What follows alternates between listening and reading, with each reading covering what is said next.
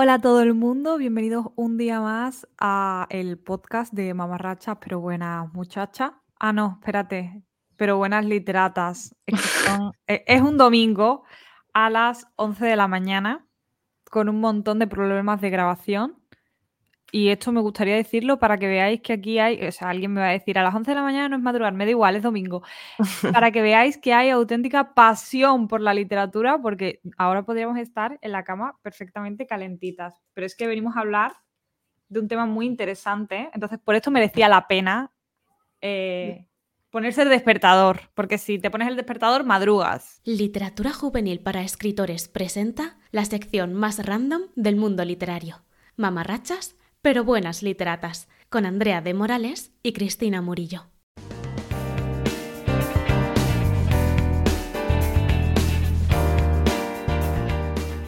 ¿A qué hora te lo has puesto tú? Yo a las diez y media. hija de puta, yo a las diez días. Yo a las bueno. Pero bueno, que te quiero decir, ¿sabes dónde se despiertan muchísimo antes que nosotras? ¿Dónde? En los distritos. Sabía que iba a decir eso.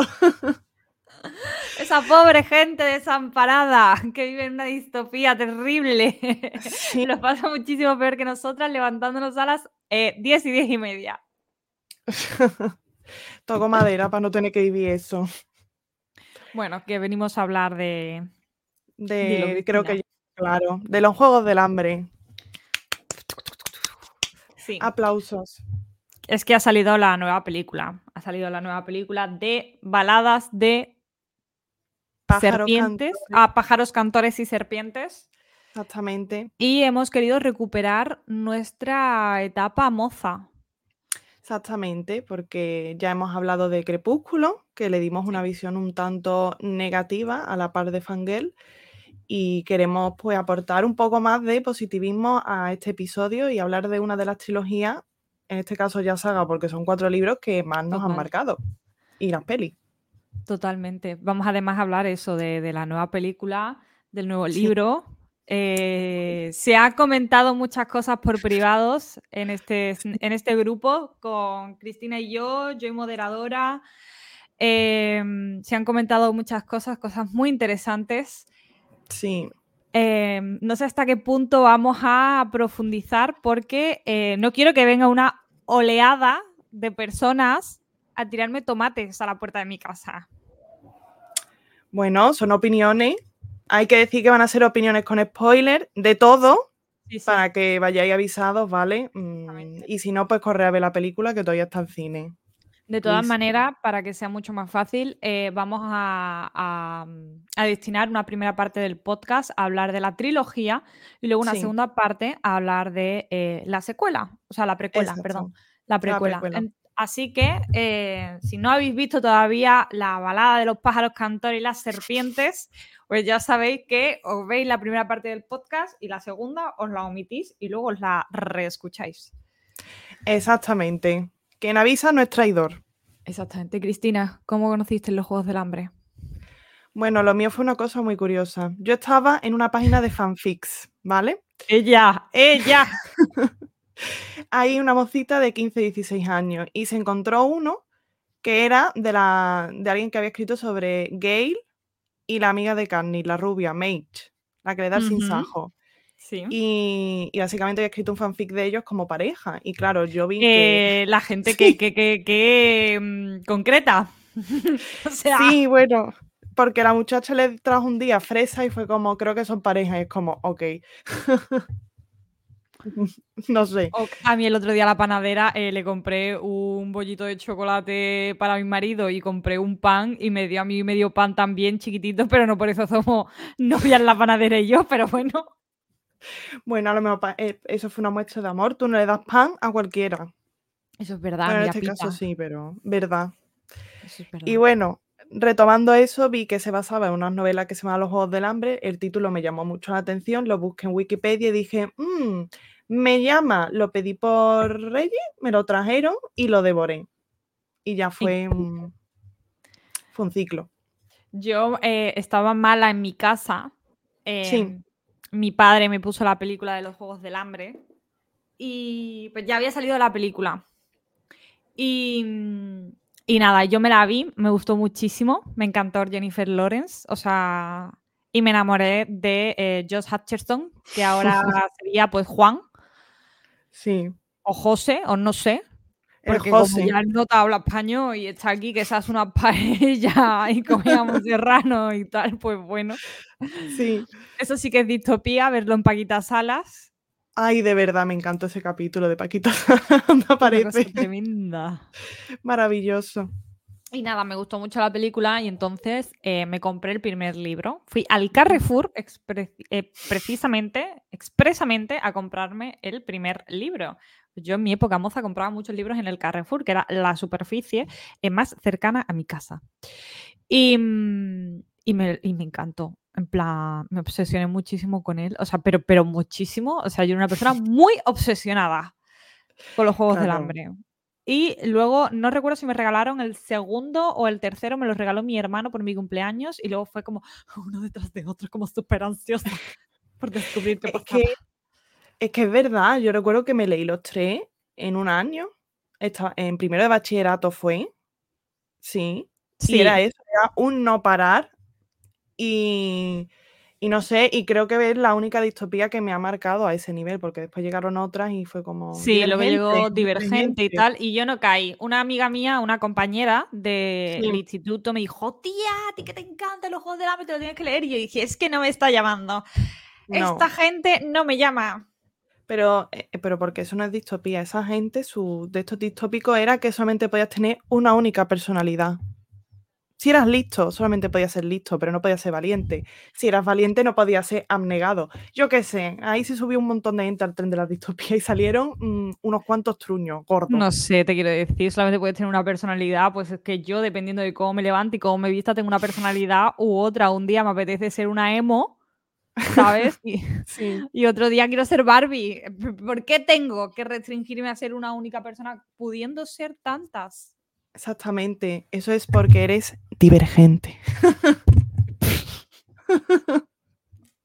Eso es porque no creo en esta puta mierda. Exactamente. Pero bueno, no podemos negar que ha sido una trilogía que nos ha marcado mucho y que las pelis nos han gustado. Ahora hablaremos de las películas de la trilogía original y un poco comparación. De hecho, yo voy a decir una cosa. Em, yo no suelo releer libros, Cristina lo sabe. No suelo Sí. releer libros. A día de hoy, eh, los libros que releo son mis libros favoritos, em, que habrán sido Los Borgia, El Gran Gatsby y La Flor del Norte, de Espido Freire. Sí, Y en esa época, que todavía releía libros aún menos que ahora, porque me parecía una pérdida de tiempo, pudiendo haber eh, tantos libros para leer, el, el único libro que me releí más de una vez sí, fue Los Juegos del Hambre.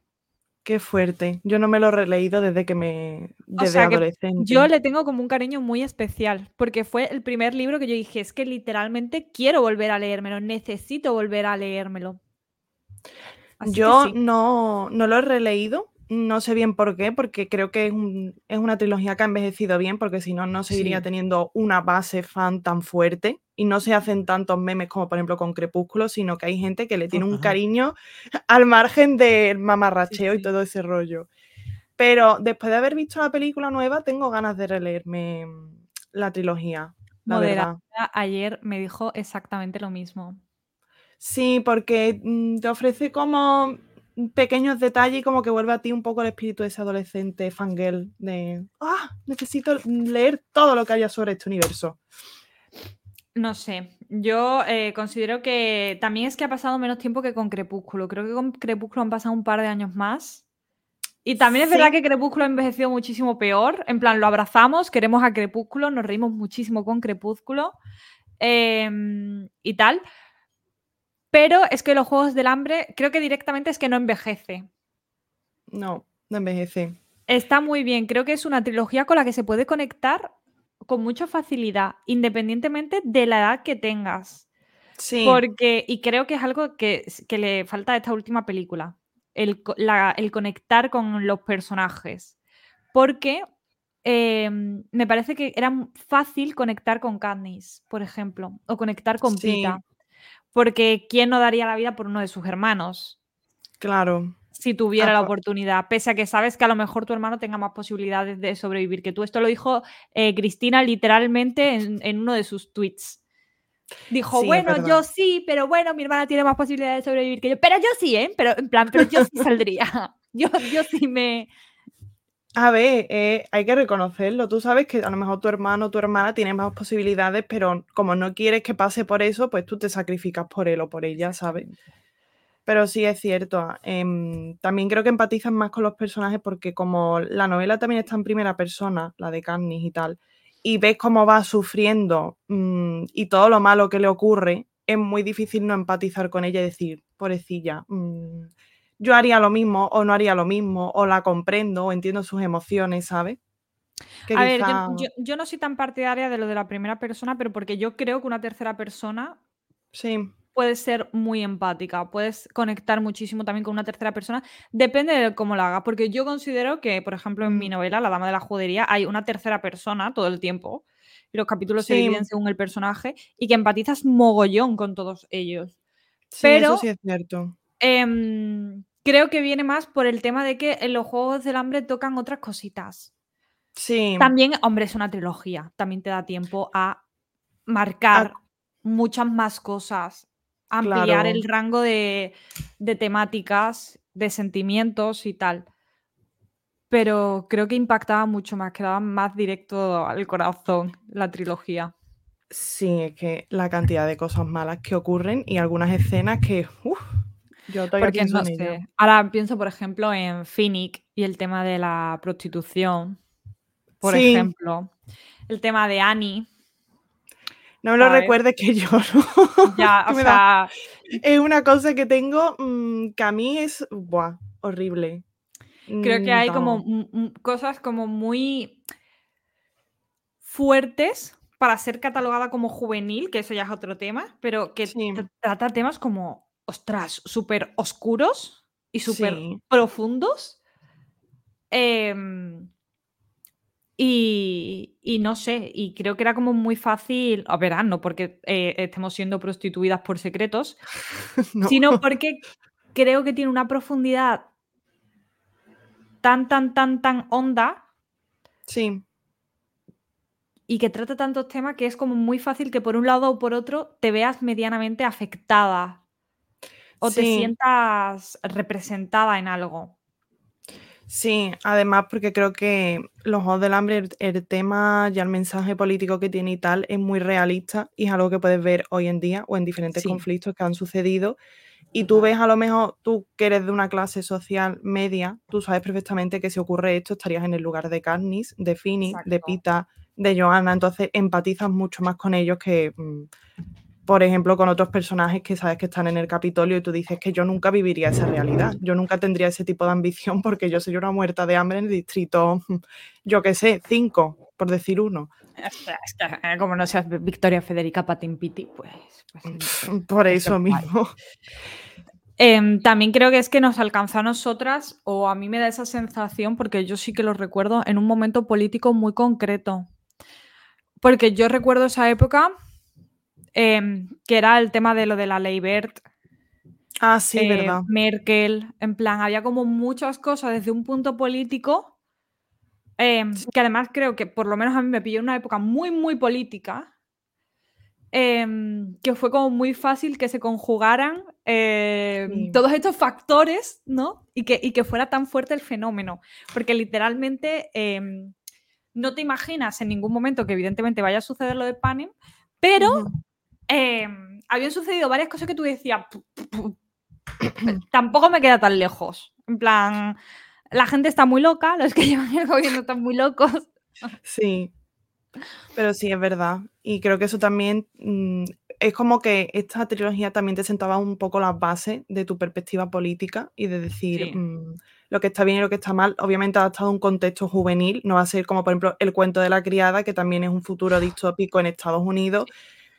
Pero que cuando tú ves las distopías, tú dices, realmente puede pasar en cualquier momento, no es tan mm, disparatado. O sea, Totalmente, totalmente. O sea, es que, es que yo creo que la, la forma más fácil de ver que las distopías son tremendamente cercanas, aunque creamos Sí. que no, es que mm, en 2018, si hubiera salido una novela en la que hubiera habido una pandemia tan fuerte como fue la del COVID, y, empezaran a salir novelas de ello y de que dos personas se enamoran, o, de cómo era la supervivencia, o de que la gente de repente se encerraba en casa, se agotaba el papel higiénico, todo este tipo de cosas, eh, habríamos dicho que esa novela entraba dentro de distopía. No la habríamos catalogado de contemporánea, no la habríamos catalogado de romántica, no la habríamos, o sea, la habríamos puesto como 100% distopía a día de hoy. O sea, sí, es contemporánea, tío. Sí, tanto que hasta miedo, la verdad.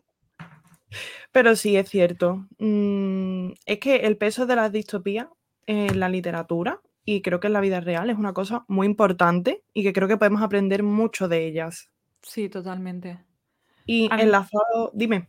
No, te iba a decir, me gusta mucho porque además eh, creo que Susan Collins ha marcado un precedente. Porque es verdad que tenemos distopías súper importantes como la de George Orwell. Tenemos a Margaret Atwood, que ha hecho un trabajo impresionante, porque además Margaret Atwood es absolutamente impresionante como escribe.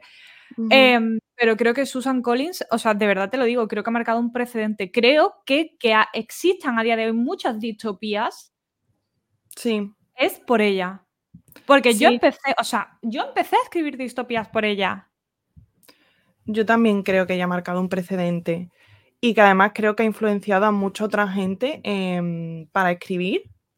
Yo, por ejemplo, siempre digo que fue Laura Gallego, pero por ejemplo a mí Susan Collins me influyó mucho en el tema de eso, saber mandar un mensaje político, saber eh, escribir finales agridulces, saber mm, qué arco darle a cada personaje y que no siempre tenga que ser feliz.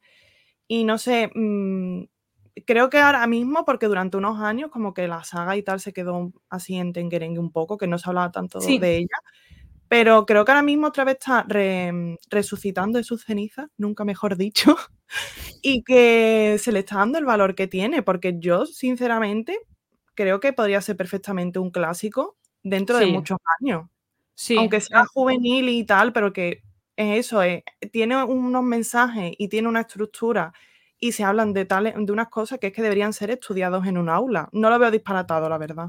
No, no, no, para nada, para nada. O sea, yo estoy completamente de acuerdo. Em, de hecho, una de las cosas que tú decías era el tema de los finales agridulces. Tenemos como la mentalidad de que los finales tienen que ser em, felices y tal. Y creo que, sobre todo para lo que es una literatura juvenil, ¿eh? O sea, catalogándolo, que luego podemos estar más o menos de acuerdo en, que esto se haya catalogado así, pero la idea de que los finales tienen que ser felices después de unos acontecimientos tan terribles y tan cruentos como es todo el tema de los Juegos del Hambre, que son muchísimos años en un sometimiento y luego una revolución con todo lo que eso conlleva, que conlleva hambruna, conlleva una guerra, conlleva una destrucción, eh, pérdidas materiales, pérdidas eh, humanas. Em, la gente lo que quiere es el, ¿sabes? El decir, me he quedado tranquilo porque todos los personajes están bien. Y Susan Collins eh, nos da una de cal y otra de arena. Nos enseña em, que existen las, las, cicatrices, que existen las huellas después de estos destrozos que se hacen. Claro. y a este nivel.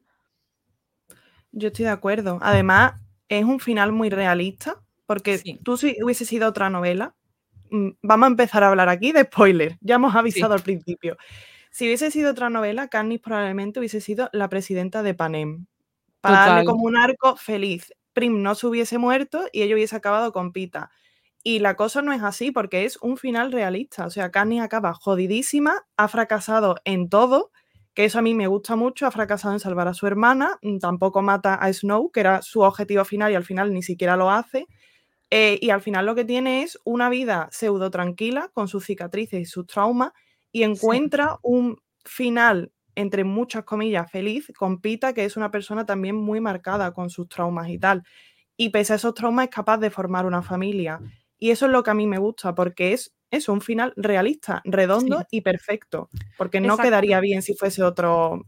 Mm, si todo se soluciona así ya está, porque es que no, no, Totalmente. Además, eh, recibió como mucha crítica em, el tema de que Katniss no matara a Snow, porque creo que en general todo el mundo esperaba que matara a Snow.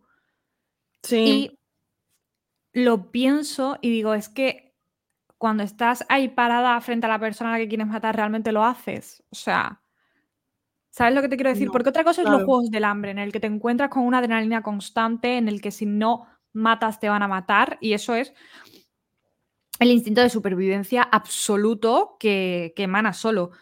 Pero en un cara a cara con esa persona, Sí, y si esa persona no va a, por ejemplo, ¿no? Eh, ¿Hasta qué punto eres capaz de hacerlo y te dejas llevar por ese instinto de venganza o de justicia o como lo quieras tú llamar, ¿no? Eh, realmente eres capaz de hacerlo y luego el tema, el tema de Prim me parece absolutamente poético porque por, por intentar salvarle, eh, Prim acaba como tiene que acabar, que el destino era pues literalmente su muerte. O sea, sí, se acabó. Entonces, al final eres una, es una herida que Katniss iba a tener, la muerte de su hermana, si no por los juegos, iba a ser por, por el tema de la rebelión, ¿no? Como es en este caso. Y lo que tú decías, que al final Katniss no es que sea feliz, es que simplemente aprende a vivir con lo poquito que tiene, con lo que ha conseguido y Sí. con, eh, yo creo que con, con la sensación de que por lo menos ha conseguido un poco de libertad. ¿Sabes? De que sus hijos no se van a ver en, Eh en esa misma circunstancia. Porque hay un momento que a mí me impactó un montón que, que fue cuando dijeron, es que Snow tiene una nieta, hagámosle lo mismo a los niños del Capitolio. Y yo pensé, por un lado, mi mente decía, pues claro, pues tiene sentido. Y luego lo piensas y dices, es que son chavales que no tienen nada que ver en este asunto. ¿Cómo vas, a. ¿Cómo vas a cobrarte esa venganza? Es que si mm, se hubiesen producido esos juegos con los niños del Capitolio, el ciclo de violencia hubiese continuado, continuado una y otra vez, porque al final alguien del Capitolio eh, estuviese relacionado directamente con Snow o no, o alguien anónimo, hubiese desatado una rebelión, hubiese ocurrido lo mismo, los distritos Exacto. hubiesen vuelto a caer sometidos, hasta que otra persona rebelde hubiese resurgido, y es así. Eh, cuando Canning mata a Coin, creo que se llamaba la señora esta del distrito. 13, eh, pone fin a ese círculo de violencia, aunque le duela y aunque sepa que la muerte de su hermana pues no va a ser, ven- no va a ser vengada, tampoco se iba a vengar mucho si se producían esos juegos del Capitolio, Em, pero es eso, pone fin a toda una cadena y a mí eso me pareció perfecto. Porque celebrar esos juegos de, con los niños del Capitolio tampoco iba a solucionar nada, porque era eso, eran niños. Mm, También he de decir una cosa, y es que esto es. eh, o sea, me recuerda a esto de- del, eh, del círculo sin fin de la violencia, a esto que dice Daenerys Targaryen, en el que hay que romper la rueda. La rueda Sí. tiene que dejar de girar en algún momento. Me parece bonito que al final la que la rompa sea Katniss y que al final no se cobre venganza por la muerte de Prim, pero también es que ahora mismo estoy leyendo un libro y una de las cosas que dice es como, pero, pero que te vengues te, te va a devolver esta persona a la vida. No. ¿Cuánta paz te va a aportar? Probablemente ninguna. Esta persona lo habría querido. Entonces creo que todo ese tipo de cosas, em, no sé, como que Susan Collins de verdad considero que lo hizo genial, pero increíblemente, ¿eh? Sí, sí. Y además la profundidad que le dio a todos los personajes, que no creo que se quede como en el arquetipo en cada uno, porque Katniss Total. me da un poco de coraje porque siempre se la ve como la chica que sabe usar un arco, pero no saben ver el instinto maternal que tiene con Prim.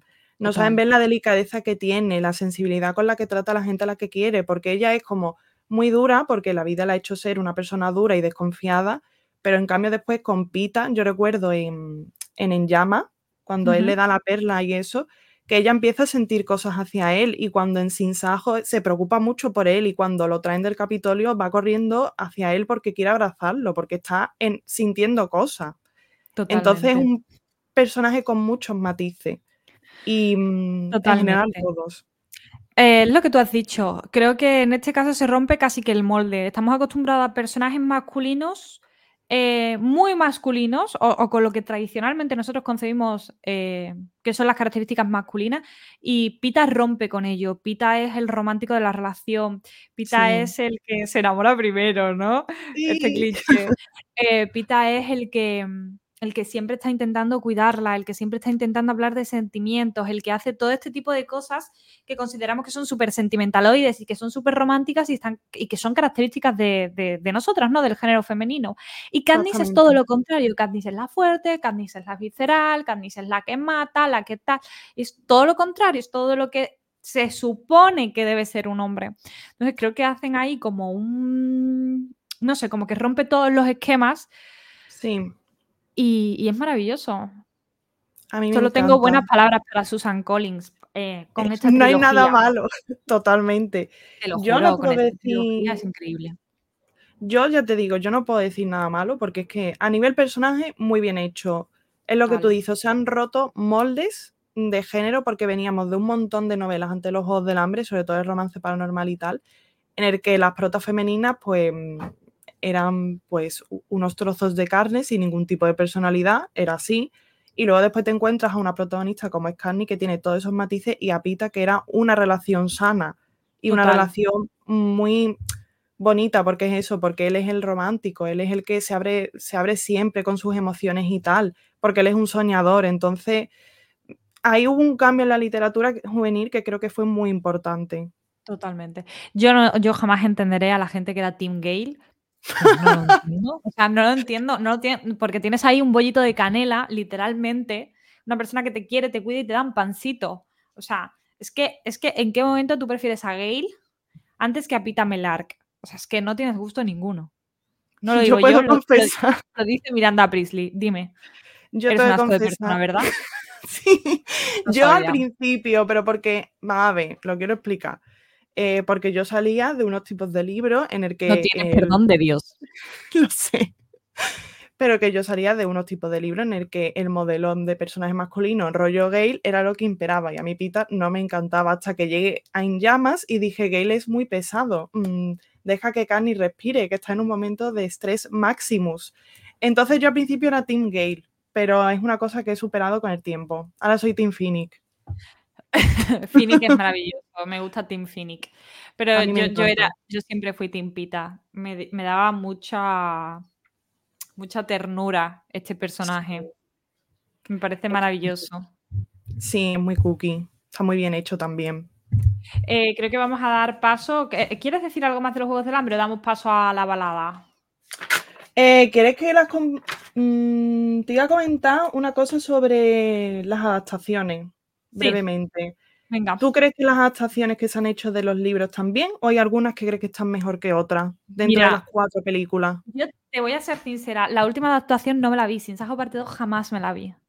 Mm, es que no hay sé cosas que comentar. No sé por qué, pero jamás me la vi. Se fue pasando el tiempo y ya nunca me la he visto. Todas las demás me las vi y me leí los libros, evidentemente. Y para mí sí son buenas adaptaciones. Creo que cumplieron con su propósito.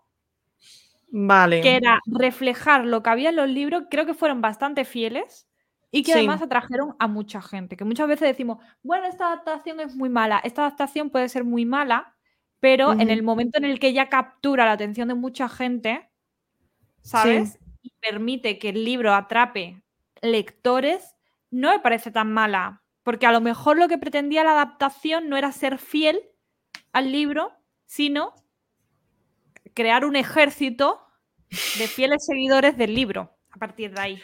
Que descubrieran el libro, que el libro está mejor y el libro siempre está mejor y continuar por ahí. Pero para mí son buenas adaptaciones. A mí me gustó Jennifer Lawrence, me gustó Josh Hutcherson.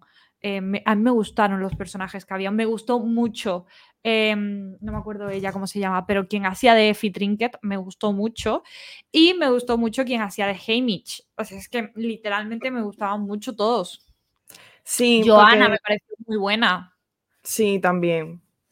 Cogieron a un cast muy bueno en ese aspecto, porque era como tal y como te los imaginabas. Y cuando actuaban veías a los personajes también.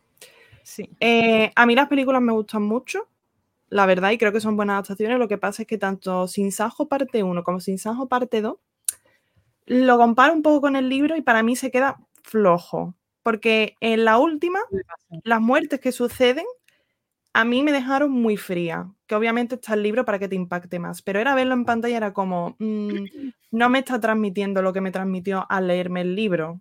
Entonces, para mí se quedó como un poco fartita.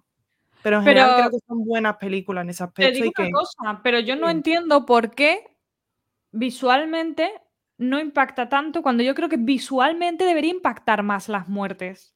Sí. ¿Sabes lo que te quiero decir? A mí me parece que, por ejemplo, Atrapada en el tiempo de Diana Gabaldon, el segundo, de Outlander, em, hay una escena súper conmovedora en el que Claire pierde a su hija recién nacida porque se le ha adelantado el parto. Sí. Y en el libro es muy bonito, pero yo en la serie lloré.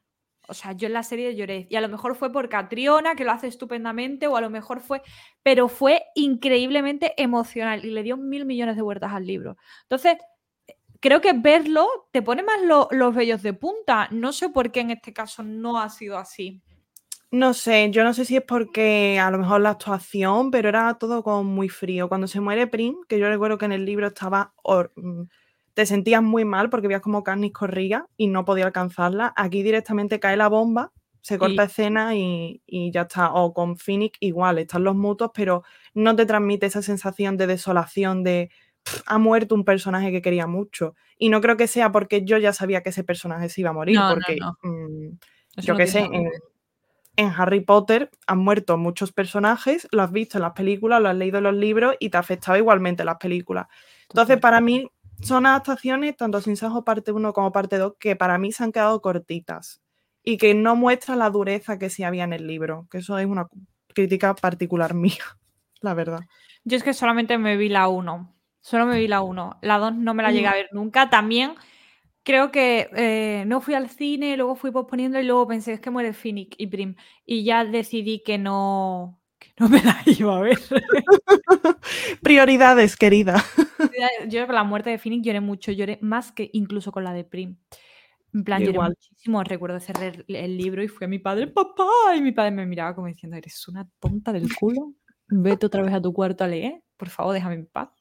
Porque una muerte muy injusta, porque Prim es la crónica de una muerte anunciada, pero lo de Phoenix, eh, que se muere sin saber que es padre, eso es una injusticia. Susan Collins, si te pudiera denunciar ahora mismo, te denunciaba, vamos, como si fuera Pilar Rubio. Yo también. O sea, eso es terrorismo emocional, eso no se hace. Yo lo fatal. Vamos.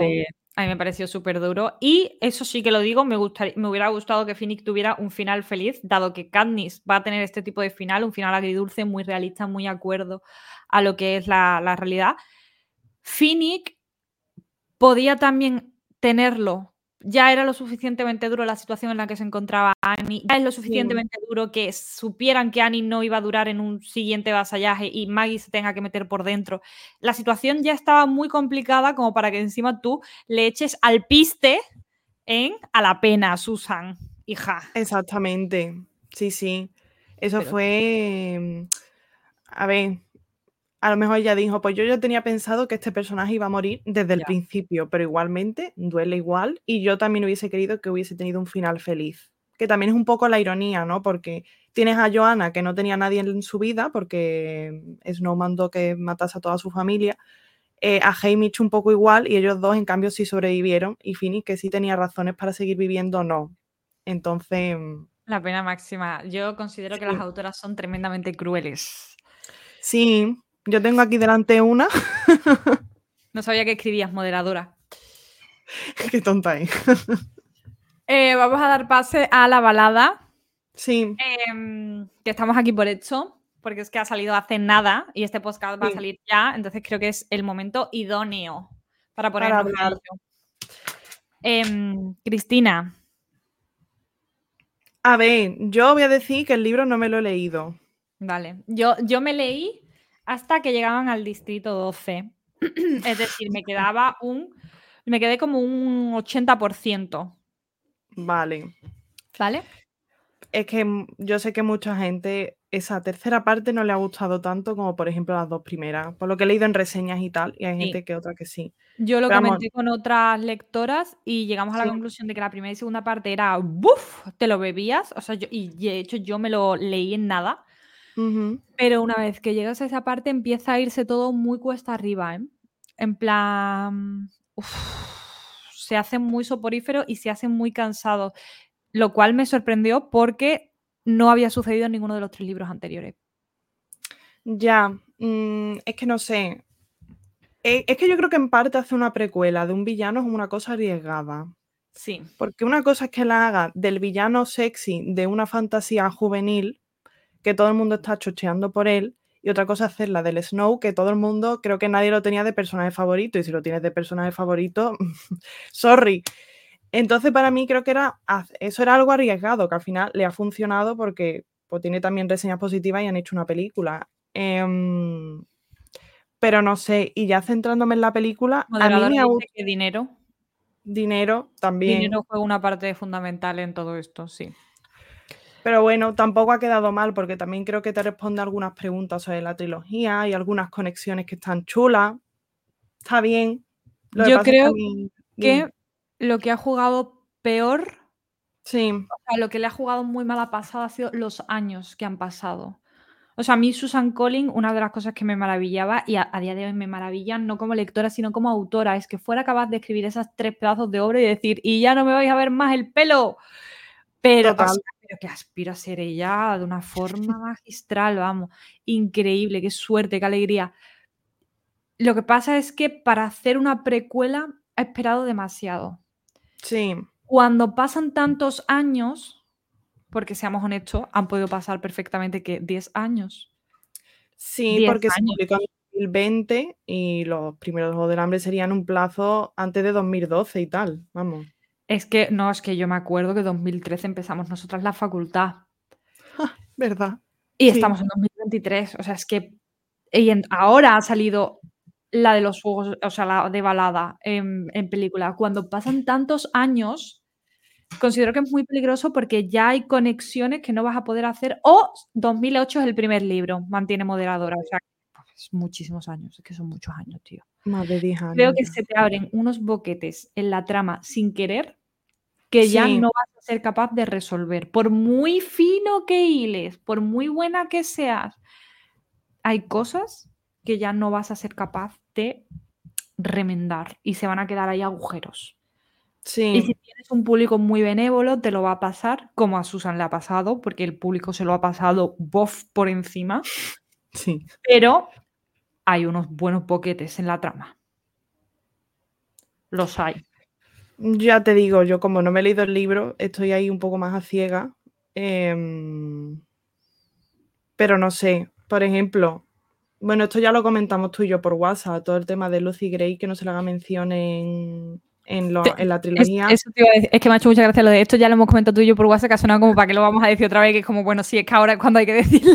Ahora es como hay que mencionarlo, porque no se va a quedar eso guardado en los archivos. trabajando, ahora sí. que luego después es verdad que leí que en el primer libro de los Juegos del Hambre, Candy menciona que estaba Hamish y que había habido otro ganador en el Distrito 12, pero que nadie se recordaba de quién era. Y a mí me llamó la atención porque yo daba por hecho que mm, Lucy Gray fue como un invento de última hora y que en ningún momento mm, esta señora pensó en ella. Pero no sé. O sea, yo te voy a decir una cosa, y es que yo creo que Lucy Gray es un invento de última hora. Sí. Que esto no vamos a poder saberlo al 100% a no ser que alguien sea hiper amiga de Susan y vaya a tomar un café con ella. Pero yo honestamente creo que es un invento de última hora. Y que esto de hay una persona de lo que no te acuerdas del nombre es, un, poco lo que hacemos todos. No pasa nada, es una herramienta del, escritor de ya me he inventado 15 millones de nombres, estoy hasta el papo y no voy a volver a buscar en un eh, nombre aleatorio de internet a ver cuál sale. Así que vamos a decir que nadie se acuerda de él porque estoy muy cansada. No, sí, sí. Lo que pasa es que en este caso le ha servido y todo. Pero sí, ese a lo mejor el agujero un poco más gordito que veo. Luego el resto me parece interesante que los Juegos del Hambre antes fuesen una mierdísima enorme y que no hubiese una cornucopia y que fuese todo tan antiguo y retro y fuese simplemente por un juego en el que chiquillos se mataban. Tan espartanos en ese sentido. Lo veo muy espartanos completamente. Sí, y que no estaban preparados porque no dejaban de ser niños mm, deshidratados, muertos de hambre, que se estaban pegando de golpe para ver quién sobrevivía. De hecho, a mí me... Di. No, no, di. Que a mí me impacta mucho cuando en la película, la que era del Distrito 4, creo que se llama Coral, Coral, no sé, la del tridente, que cuando tiran la serpiente, y se empiezan a cargar a todos los que quedan y, eh, a ella le, muerde una y empieza a decir, o sea, toda la gente a la que he matado no ha servido para nada porque me voy a morir igual y es como, es durito. Sí, ese personaje, por cierto, me cayó fatal, pero es normal. está hecho para que te caiga mal, es un, poco eh, eh, Keito. Sí, te iba a decir. Está hecho para que te caiga mal. Claro. Es un poco Alexander Ludwig. sí. La primera. Em, me gustó mucho el tema de que Snow haya sido el que implementa esta tipología de los Juegos del Hambre en el sentido más eh, em, show. Sí, más espectáculo. Mm. Exactamente. Me, pareció muy interesante y me gustó. Me gustó bastante Y me gustó mucho el tema de Tigris y me pareció también muy desperdiciado el tema de Tigris. Sí, lo comenté ayer con moderadora. Em, hay una parte súper, súper, súper chula em, que Tigris es como que le da a entender a Snow, o sea, ellos están hablando, em, y ella le da a entender como que, que, lo mismo se está prostituyendo para conseguir alimento para ellos, porque están en una situación como, están en una situación de, desesperación absoluta. Porque Snow está, em, o sea, ella se lo insinúa, pero se lo insinúa muy veladamente, porque Snow está hablando de no sé qué, de no sé cuánto, de algo de los tributos, y Snow dice como eh, que él no está dispuesto a rebajarse a ese, nivel, a ese nivel, que preferiría estar muerto antes que, y creo que era una chica que se prostituía o algo así, o un chico o algo así, y ella le decía como, eh, Corion, no puedes juzgar a la gente por las cosas que hace. Tú ni siquiera sabes lo que hago yo. Y daba como a entender un poco que a lo mejor ella estaba haciendo este tipo de actos. Sí. Y no sé, me parecía como muy guay. Le daba como mucha profundidad al personaje, le daba una muy buena lección a, Snow. Y, también creo que se ha malgastado mucho el tema de las rosas. La abuela tenía un jardín de rosas, era lo único que, habían, que había sobrevivido literalmente a la destrucción absoluta y las cuidaba muchísimo y es uno de los grandes símbolos de Snow. Y aparece en la película tres o cuatro veces. Como una cosa, en plan, la, polvera de, la polvera de la madre que huele a rosa y a Lucy le recuerda no sé qué, el que lleva la rosa en la solapa y ya está. Y es como, oye, qué triste. Qué triste cuando en toda la trilogía se está haciendo hincapié constantemente en esa rosa blanca de Snow. En lo simbólico que es.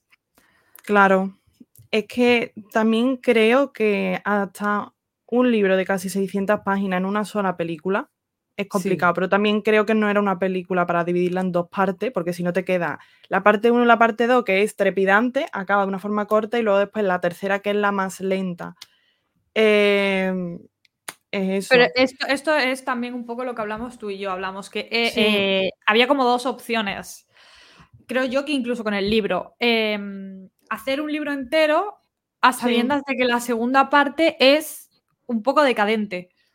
Sí. O dividirlo en dos. decir que a Snow eh, lo van a mandar al Distrito 12 y ahí cortas. Y la siguiente es, sabes que solamente va a ser el Distrito 12, pero tienes un margen de mucho tiempo y de muchos caracteres, en el caso de ser libro, para escribir cosas muy interesantes. Claro. Y creo que eso ha sido lo que se ha desperdiciado un poco. Se ha quedado, me ha dado la sensación que se ha quedado en nada. Esa última parte en el libro era como, esto es un coñazo. Mucha gente lo dejó, mucha gente se lo terminó ya por cabezonería. En la peli también me dio el tiempo, como que todo discurría muy deprisa, estupendo, me lo estaba pasando genial. Y cuando llega esa parte, yo ya le dije a mi señor marido, en plan, aquí es donde lo dejé. y se me hizo igual de largo se me hizo muy largo esa parte. Dije, es que me está pasando lo mismo que con el libro. Ya es como que sentía que esto ya no me está interesando, Susan. Me está sobrando. Sí, pero porque cambia mucho el tono. Y yo creo que quizá em, a lo mejor esto, la historia de él es para contarla en dos novelas y meter sus tramas en la segunda parte y ya no solamente meter lo del Distrito 12 y lo de Lucy Gray y tal, sino ver cómo asciende al poder y todos los tejemanejes políticos que mete. Total. creo que eso habría sido muy interesante. No creo que sea... Creo que su historia y toda su, su trama no es para reducirla en un solo libro, porque además eso me pasa a mí mucho con la película. Yo sé que en el libro tenemos el diálogo interno de él y ves que es un poco psicópata porque piensa cosas un poco negativas y tal. Pero yo en la película lo veía y hasta que no llega el último acto, yo decía, vale, pero no es tan mala persona, es una persona pues maja.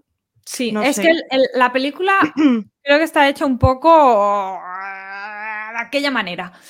Porque mm, está muy guay que veas que está todo el tiempo bailando entre el bien y el mal. Está ahí todo el tiempo en la línea. En el libro no baila tanto en la línea del bien. En, el libro tú estás viendo que es una persona que, bueno, que de vez en cuando le salta una capa de, de humildad y de bondad, pero que en general no es una persona que vaya a recibir el premio, el Nobel de la Paz. ¿Sabes lo que te quiero decir? Lo, Pero en la película me ha dado la sensación de que se han basado tanto en la historia de amor. Sí. Que han descuidado todo lo demás. Lo han reducido todo completamente a eso. Un poco fanservice también. Vamos a darle lo que quiere. Vamos a darle cuatro menciones tontas a Katniss Everdeen para que la gente haga ¡Ah! en el cine. Eh, vamos a hacer que estos dos se líen eh, y, y, ya. Me ha dado esa la sensación. Y que se ha quedado como toda la parte de atrás la abuela, bueno, la abuela sale dos veces y ya.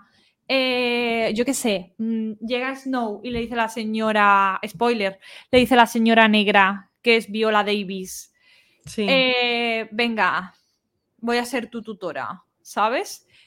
Eh, bueno, ¿y, cómo llega este señor a presidente? Te quiero decir, me estás contando la historia, me estás contando una cuarta parte. Ya.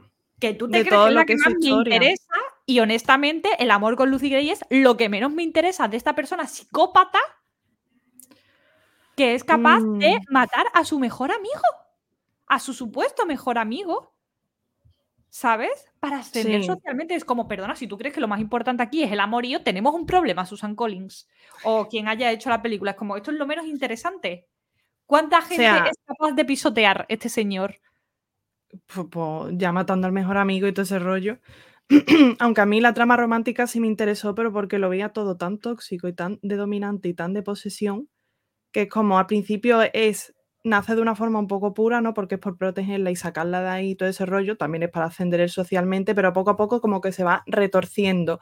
Y me gusta porque ya te muestra que él no es capaz de amar de una forma eh, bonita o sincera como hacía Pita, que le daba su espacio a Carney y sabía que ella tenía que, si ella escogía a Gale, él iba a seguir estando para ella. Aquí en cambio no. Entonces me gusta ese contraste. Pero es verdad que se han perdido muchas cosas que creo que habrían estado interesantes mostrar en la película o incluso en el libro, como hemos mencionado antes, con una segunda parte. El ascenso político, eh, cómo son los, los em, onceavos Juegos del Hambre, con todo el tema este del, eh, de los patrocinadores, de los mentores, cosas así. No sé.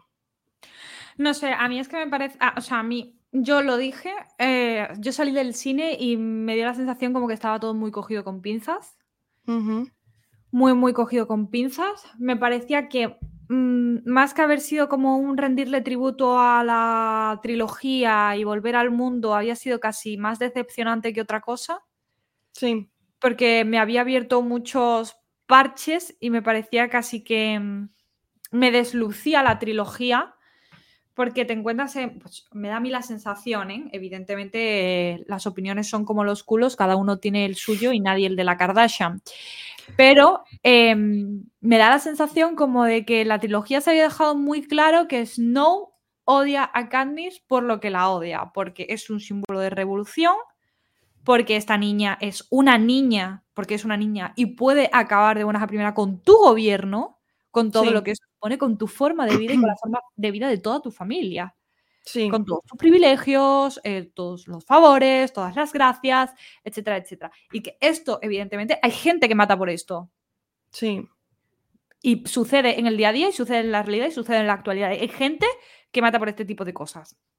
Entonces, está claro por qué odia a Katniss, porque es un peligro para él y para lo que supone toda su existencia y tal que me lo intentes ahora casi que meter por el abismo de no es que canta la misma canción que la que había sido su exnovia. No es que vienen del mismo distrito que su exnovia.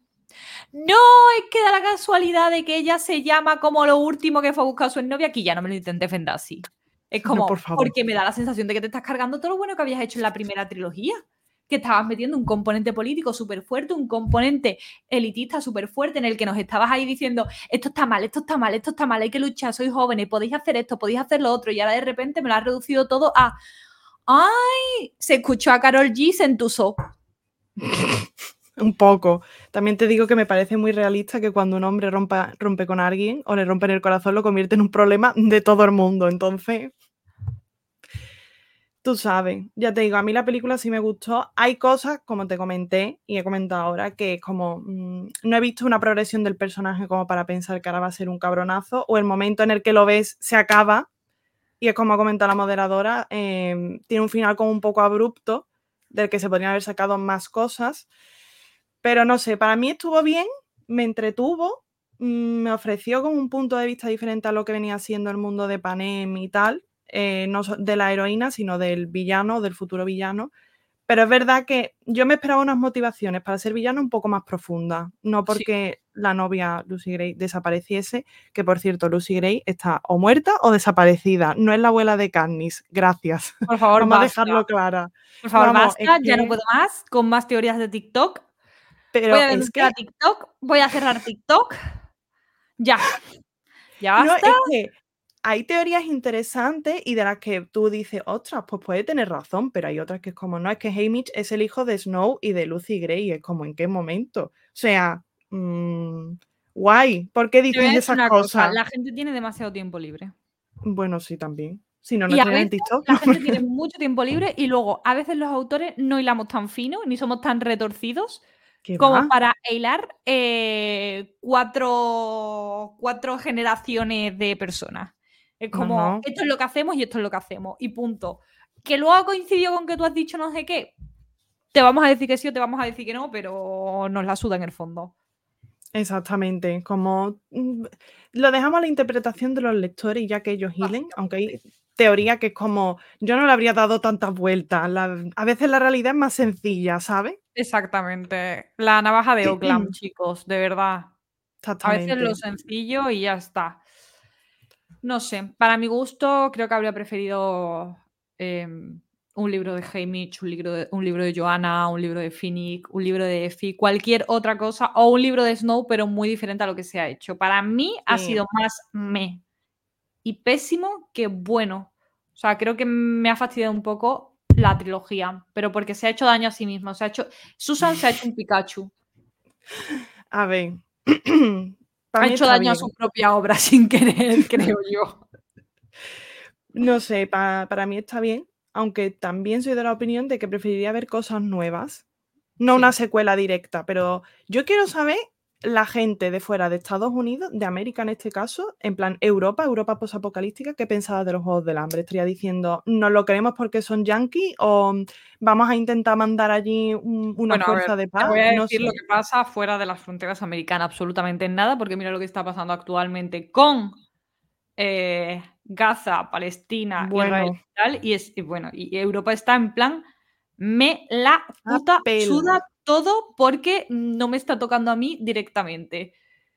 Entonces es como... pero sí, que eso es un reflejo también, es algo que se refleja en la trilogía.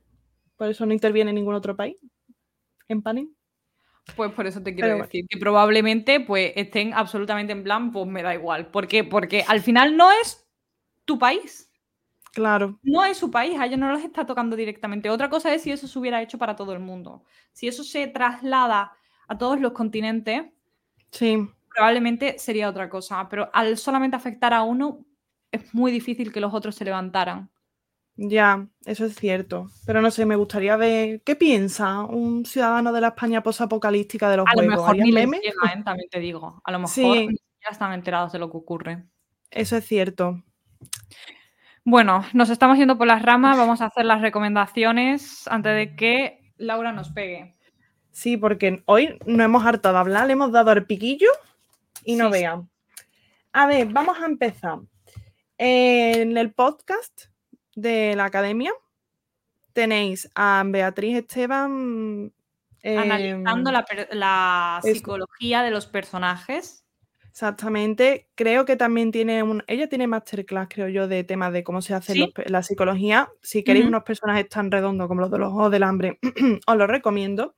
Luego, nuestra querida Andrea, que está aquí presente, eh, ella tiene una masterclass sobre la simbología de los animales, dado que en esta trilogía, tanto las serpientes como los pájaros y como mm, otras criaturillas tienen mucha importancia. Si le queréis echar un vistazo, estáis invitados. Básicamente porque a la serpiente es Snow y el pájaro cantor es Lucy Gray y hay como mm, literalmente es una metáfora de ellos. Que- Exactamente. Con, a veces pueden intercambiar incluso los papeles. Eh, y ya con esto, pues pasaríamos a las autoras de distopía nacional que queremos recomendar. Yo quiero empezar con Gemma Bonin, con Arena Roja, que fue la distopía, la- una de las únicas distopías que completé después de los Juegos del Hambre y me gustó mucho. Yo también. Arena roja y arena negra. Eso, Sí. que es una biología. Publicado con Nocturna. Ahí encima. Está muy guay.